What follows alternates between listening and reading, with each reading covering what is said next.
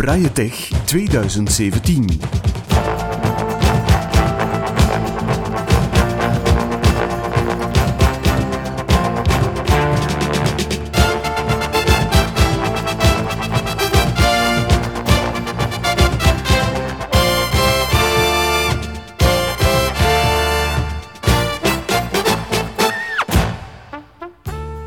We schrijven vrijdag 20 oktober en te midden van de driedaagse Braille-techbeurs loop ik even binnen in de gebouwen van de Braille-liga om deze happening van wat dichterbij te bekijken. Ik ontmoet er tal van standhouders, heel wat enthousiaste medewerkers en vrijwilligers, veel bekende gezichten en nog veel meer volk.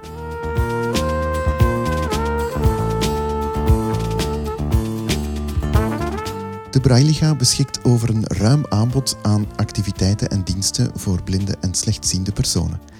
Een van deze activiteiten is sinds enkele jaren ook het organiseren van de Braille-techbeurs. Waarom de organisatie van zo'n beurs zo belangrijk is, verneem ik van departementshoofd Ronald Vrijdag. In eerste instantie is het uh, de blinde en slechtziende personen op de hoogte brengen van, van alles wat er op de markt is, van hulpmiddelen. Dat is in eerste instantie uh, de opdracht. En dat hebben we doorheen de jaren uh, hebben we dat zo verder en verder uitgebouwd, omdat we vinden dat uh, langs de ene kant adviseren wij ook rond hulpmiddelen. We hebben een MDT die adviseert in het kader van het VAP. Maar dit is eigenlijk op nog een andere manier dat we de blinde slechtziende personen een manier geven, een ondersteuning geven, een mogelijkheid geven om zelf ook op zoek te gaan naar wat dat er bestaat, wat is er nieuw. En op zo'n manier dat iedereen mag komen, het is laagdrempelig, het is gemakkelijk te bereiken met het openbaar vervoer. En in feite, je kunt uh, op, een, op een zakdoek groot kun je alles testen, vergelijken, vragen stellen, uh, vergelijken met een andere leverancier. Dat zijn ja, dat zijn zaken die, die, die wel belangrijk zijn. Het zijn drukke dagen hè, voor de Brailiga, want deze beurs natuurlijk, net de dag van de Witte Stok achter de rug. En daar zijn jullie ook altijd druk mee in de weer, vermoed ik? Ja, ja de, de, we hebben, dat is speciaal gedaan. Hè. De Braitech is in de buurt van de 15 oktober omdat, uh, ja oké, okay, de 15 oktober dat is de Witte Stok, maar langs de andere kant uh, is dat het het hulpmiddel bij uitstek dat iedereen kent. En dan is het ook logisch dat we een link maken naar alle hulpmiddelen. En dan spreken we over de hè, daarom dat dat altijd een beetje met elkaar gelinkt is. Is er een evolutie? Groeit deze beurs nog? Of blijft dat elk jaar een beetje gelijk? Ik denk dat je mag zeggen in grote mate dat dat ongeveer gelijk blijft. Uh, maar ik moet zeggen, uh, ik heb nog niet alle cijfers binnen. Maar dit jaar is echt wel beter dan vorig jaar. En dus ik denk dat we naar een, uh, dat, dat we naar een hele goede editie gaan. Zijn er nog nieuwe projecten? Jullie hebben al heel veel, maar we moeten waarschijnlijk om up-to-date te blijven steeds naar vernieuwing zoeken.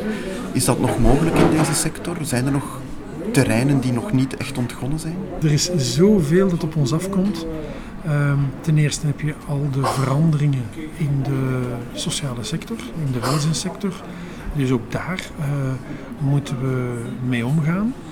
Uh, en dan heb je natuurlijk ook heel erg belangrijk, dat is die grote groep van 65-plussers, van ouderen, die uh, heel veel vragen hebben. De maatschappij vergrijst. Dus, en er is een link met ouder, ouder worden en visuele problemen. Je bent eigenlijk een persoon met een handicap tot ongeveer je 65 jaar. Dan kun je je inschrijven in het VAP. Daarna ben je eigenlijk een oudere en dan is het heel moeilijk om in je handicap-specifieke vragen ergens terecht te kunnen komen. En dat als Braille-liga om daar, om daar uh, mee om te gaan en een gepaste ondersteuning aan te bieden, dat zijn bijvoorbeeld uitdagingen. Jaarlijks zijn er meer dan duizend mensen die voor de eerste keer aan de deur van de Braille kloppen. Hè? Met, een, met een vraag, met een, met een ondersteuningsvraag. Uh, en dat gaat in alle richtingen. Hè? Maar dus dat wil zeggen dat er uh, enorm veel vragen zijn. En dat is een uitdaging. Daar moet je proberen een gepast, gestructureerd antwoord op vinden. En dat is niet zo evident. Ik spoed me naar de eerste verdieping waar wat meer inzicht in de werking van de Braille-liga wordt gegeven. Maar voor ik het goed en wel besef, kom ik terecht te midden van een workshop voor creatievelingen.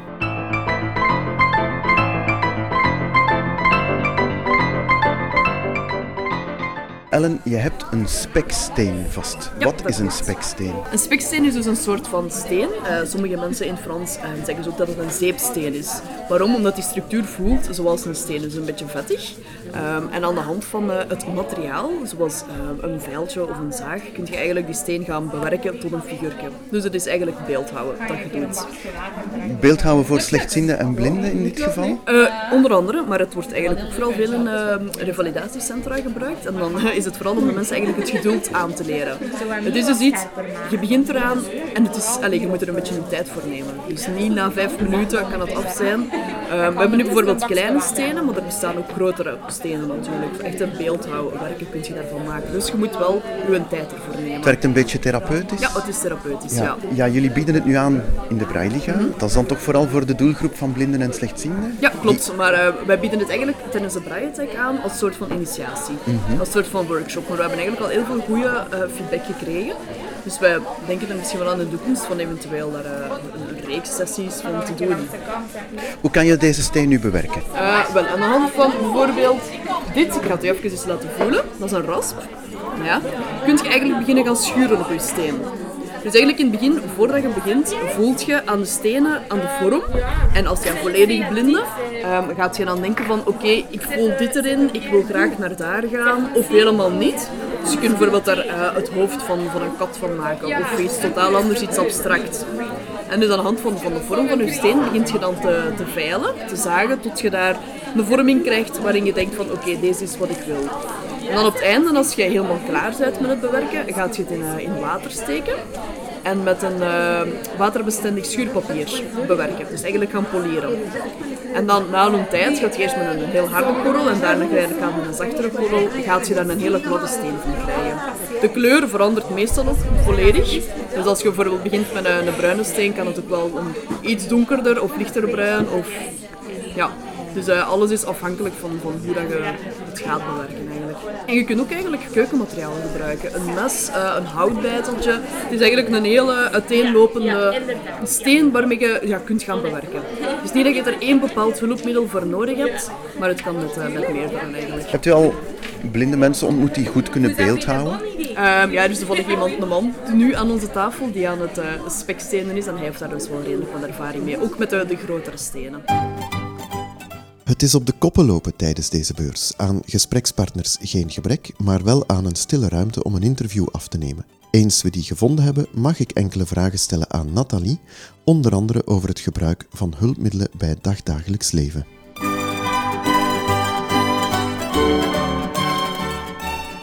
Ik sta aan de Braille Shop, dus dat zijn alle artikelen die we verkopen omtrent zelfredzaamheid. En ja, we hebben ook heel veel volk over de vloer, maar dat is leuk natuurlijk. Hè? Omdat de mensen ter plaatse de artikelen eens kunnen vastnemen, uittesten, vergelijken. En als je dat op een website bijvoorbeeld ziet, is dat toch nog heel anders natuurlijk. In die Braille Shop zijn vooral hulpmiddelen voor het dagelijks leven, denk ik. Ja, klopt. Dus echt zo de grote voorleestoestellen of computersoftware hebben wij niet. Meer dagdagelijkse dingen. En dat gaat rond de zelfverzorging, medische, dus bijvoorbeeld een sprekende bloeddrukmeter. Maar ook um, rond het huishouden. Um, een vloeistofniveau-indicator, een sprekende keukenweegschaal. Ook educatief materiaal, voorgelijnd papier, meetlatten met een duidelijk relief op en zo verder eigenlijk.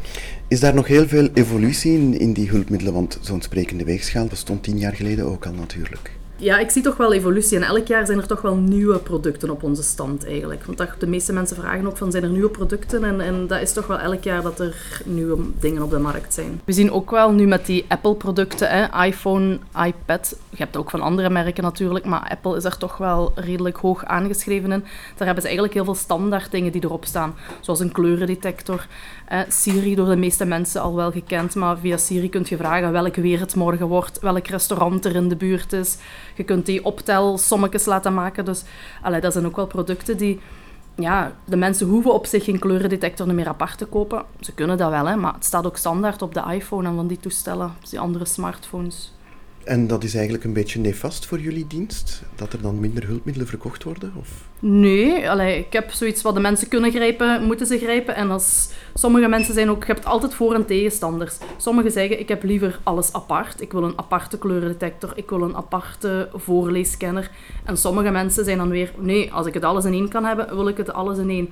Dus er zijn altijd voor- en nadelen aan alles. Dus nee, op zich is dat prima voor ons. Jij doet ook nog iets anders. Jij bent eigenlijk uh, thuisbegeleidster, dus jij komt aan huis bij de mensen om dingen aan te leren. Ja, dat klopt. Dus hier op de beurs hè, sta ik altijd op de stand van de Braille Shop, maar dat is eigenlijk niet mijn hoofdbezigheid van de Braille Liga. Mijn hoofdbezigheid is eigenlijk inderdaad bij de dienst TBH, dienstbegeleiding en hulp aan huis. En daar geef ik individueel les aan de mensen. Mensen die van de geboorte slechtziend of blind zijn, maar ook die op latere leeftijd slechtziend of blind geworden zijn. En dat gaat van dactyloles, computerles geven, um, kookles geven zijn, lessen met een witte stok, braille-les geven, pre- en postnatale begeleiding. Dus dat gamma is eigenlijk heel uitgebreid. Alles waar de mensen eigenlijk van mee te maken krijgen, de probleempjes rond omtrent de zelfredzaamheid ten gevolge van een slechtziend of blindheid. Soms blinken hulpmiddelen uit in eenvoud. Greet vertelt me hoe ik op simpele wijze mijn blad met tekst kan scannen met de iPhone. We hebben een, een uh, modelletje gemaakt, een, een soort van uh, standaard, die uh, opgebouwd is met Lego-blokken, waarop dat je bovenaan een gat hebt, waar dat je je iPhone legt of je smartphone. En onderaan heb je eigenlijk de juiste uitsparing voor een blad in te leggen, A4-formaat. op die manier is er de juiste afstand tussen de telefoon en het blad en kun je eigenlijk op een gemakkelijke manier het blad inscannen. Sommige mensen hebben daar problemen mee met een smartphone op de juiste positie te krijgen om dat blad te kunnen inscannen. En dit helpt eigenlijk voor het inscannen van uw blad. Je kunt dat ook op andere manieren, creatieve manieren doen. Bijvoorbeeld een kartonnen doos nemen, omdat de hoogte van een kartonnen doos is ongeveer dezelfde hoogte als uh, de Lego-standaard. Um, en je maakt daar een gaatje in van boven waar dat je je gsm oplegt. En dat scant dus ook. Je blad kunt je perfect erin krijgen, want dat zijn eigenlijk dozen die ongeveer A4 formaat zijn. Um, dus dat is eigenlijk een tweede oplossing. Dus er zijn eigenlijk wel creatieve oplossingen om het toch gemakkelijk te maken om een blad te kunnen inscannen. Maar de stevigheid, uh, omdat het aan de ene kant open blijft, de standaard van Lego, uh, is, daar is de stevigheid iets minder dan bij een kartonnen doos, waar dat je eigenlijk een volledige omkadering hebt. Hè. Dus bij de Lego heb je langs de ene kant um, een opstelling en bij de kartonnen doos heb je eigenlijk helemaal, zodat het, de telefoon steviger op de doos ligt. Dus eigenlijk is de doos... Ben jij ook wel te vinden voor zo'n kartonnen doos? Ja, eigenlijk wel.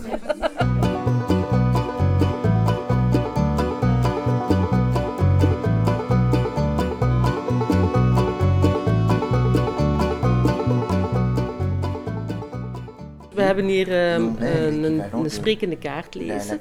En de mensen moeten ook weten dat ze bij een bank kunnen gaan vragen achter die sprekende kaartlezer als ze via de PC willen bankieren. En sommige banken hebben het niet allemaal, maar je moet het gaan vragen. Maar het is niet dat jullie zich verdiepen in de toegankelijkheid van de uh, apps op de telefoon voor telebankieren. Nee. nee. Wat we wel doen is uh, met de mensen meegaan naar de bankautomaten, omdat ze toch nog zelf geld kunnen afhalen. Als ze een bankautomaat vinden die uh, aangepast is met uh, een gaatje voor uh, het oortje in te steken, zodat het scherm uitvalt, zwart wordt eigenlijk, en dat ze instructies krijgen via een oortje wat ze moeten doen, welke knoppen dat ze moeten bedienen. Dat leren jullie wel aan? Ja, dat wel. Dus, en dat is heel belangrijk, want mensen kunnen dan zelfstandig nog ja, geld gaan afhalen vanuit een bankcontact. Ja. Dat doen we wel. En dan staan hier ook nog een aantal toestelletjes die ze in de winkel gebruiken, om te tonen welke soorten dat er allemaal zijn. Um, en dat het belangrijk is dat je weet dat er op 5 een bolletje hangt, zodat je van daaruit altijd je cijfertjes kunt terugvinden. Dat is ook iets dat sommige mensen nog niet weten. Maar mensen die, dat, die altijd gewoon zijn geweest van te zien, is, ja, is dat heel gemakkelijk. Hè. Je, je doet dat gewoon, gelijk dat dat niks is. Maar als je het niet meer ziet, ja, dan wordt het in één keer allemaal anders. Hè.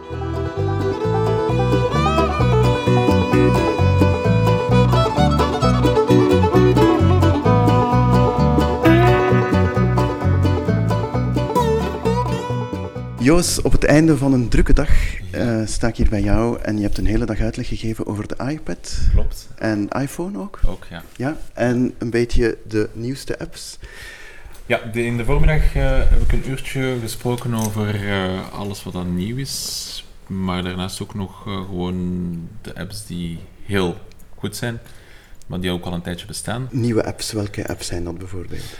Eentje dat heel interessant was vandaag was Digit Eyes. Dus ja, je kunt QR-codes printen en daar een voiceboodschap aan toekennen. Dat kun je die gebruiken voor overal op te kleven.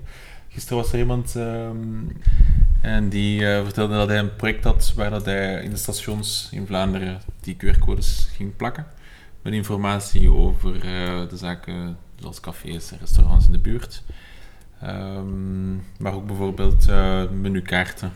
een link naar een, naar een website met een menukaart op. Die QR-codes die worden gescand en die worden dan omgezet in een begrijpbare taal. Zo werkt het? Of? Dus um, die staan Um, gelinkt aan een uh, voiceboodschap of aan een, uh, een, URL naar een website, zo van die zaken. Je kunt er eigenlijk van alles mee doen. Maar je kunt het ook bijvoorbeeld aan producten koppelen die uh, in uw diepvries zitten. Ja, houdbaarheidsdatum eraan koppelen. Of zeggen wat erin zit, sinds wanneer dat het erin zit, zo van die zaken.